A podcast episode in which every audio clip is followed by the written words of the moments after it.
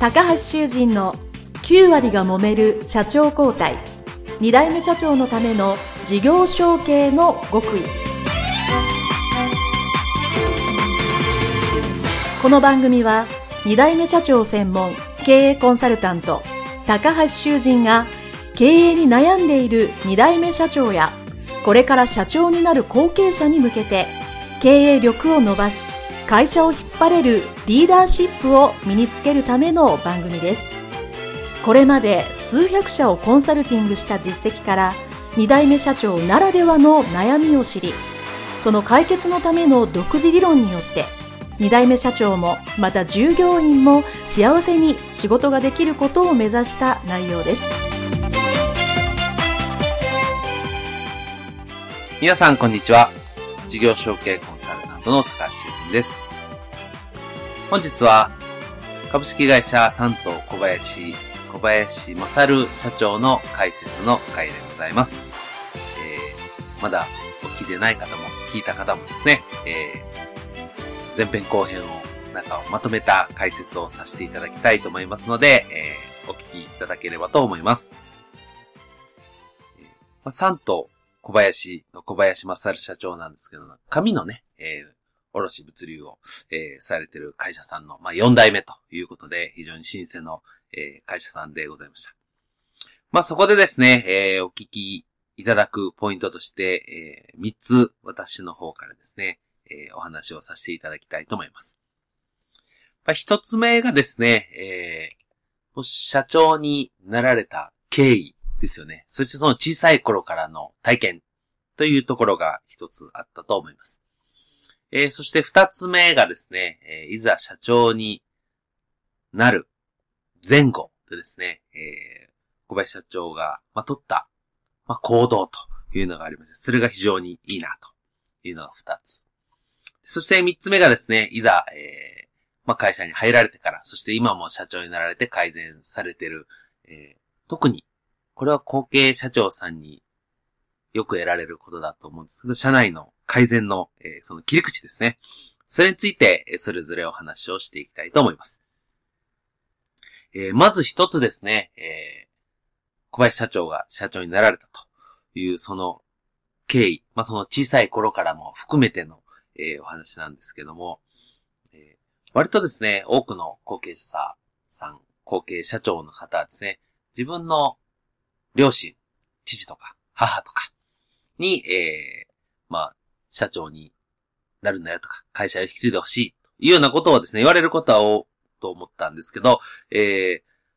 こちら、小林社長はですね、さすが4代目の新生ですので、えー、おばあ様から、えー、お前がこの会社を引き継いで、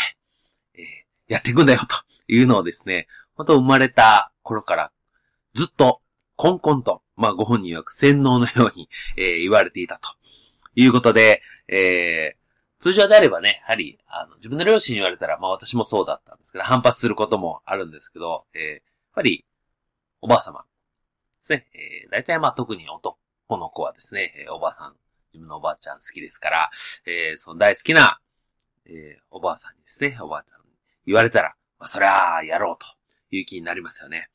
まあそこがですね、やっぱりこう、素直にこの会社を継いでやろうというところのですね、えー、まあプラスのモチベーションになっていたというのはですね、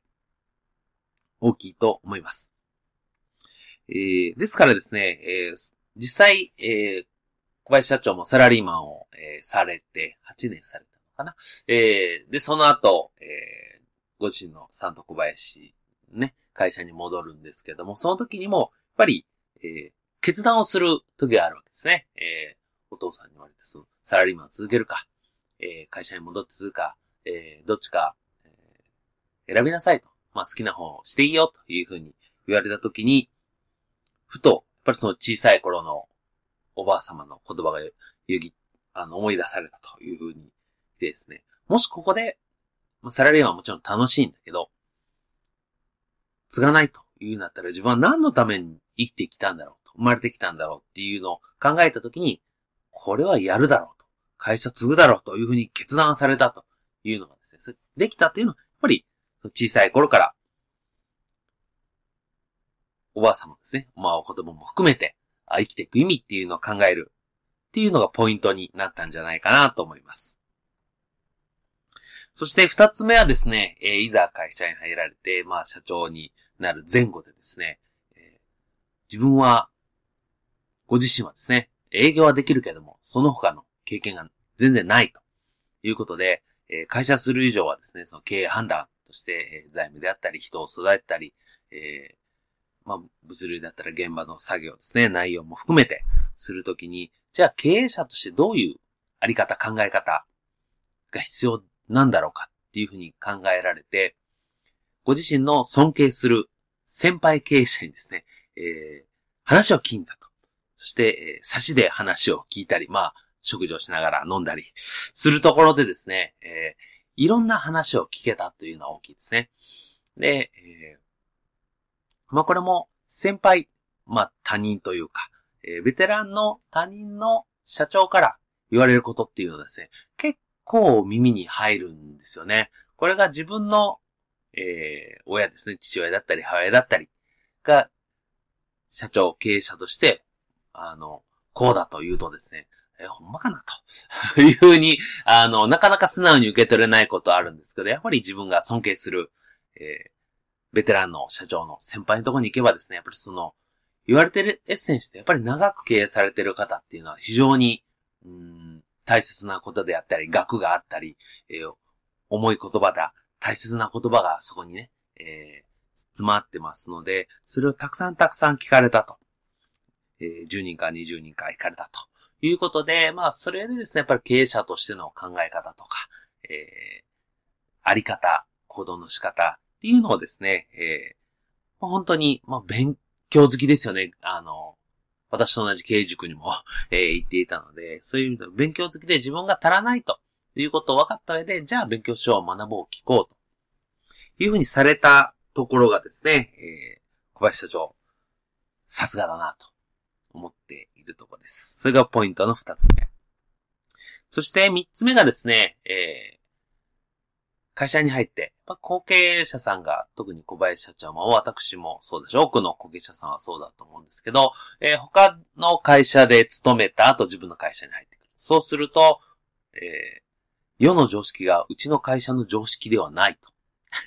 いうことで、えー、非常に戸惑うということがあるんですね。で、私もインタビューをさせていただいて、多くの後継者、後継社長の方ですね、会社に戻った時、自分の会社に戻った時に、驚くことのベスト3のうちの一つはですね、非常にアナログだと。うちの会社はアナログだぞということに気づかれる方が非常に多いですね。なので、えー、よく言えば IT 化ですし、まあ、あの、効率化のためにですね、えー、作業を改善すると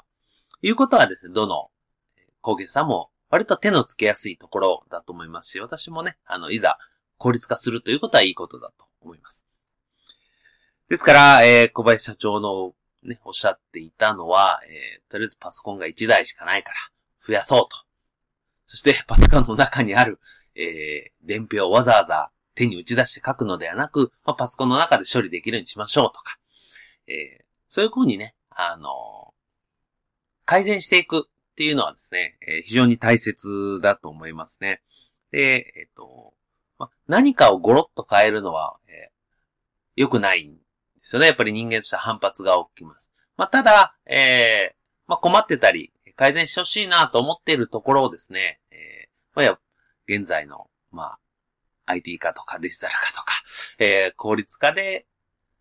よりよく楽にうまく回す方法に改善していくというのであれば、社内の理解を得やすいというふうに思いますので、そういう部分はですね、やっ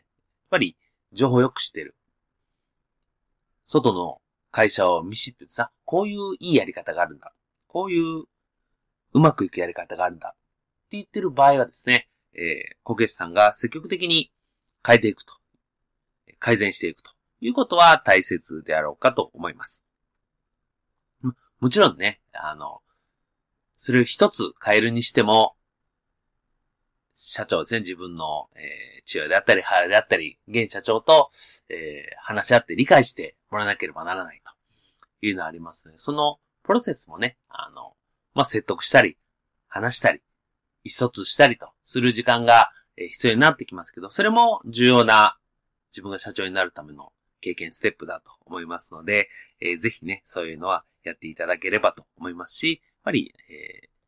IT 化がね、苦手な経営者さんが、やっぱり年齢が上がると、もにね、多いと思いますので、その面を補えるという意味では、会社、いわゆる法人としてのバランスが良くなっていきますので、ぜひそのあたりですね、えー、チャレンジしていただければと思います。はい。それでは、えー、今回ですね、さんと小林、小林勝社長の解説の回でございました。どうもありがとうございました。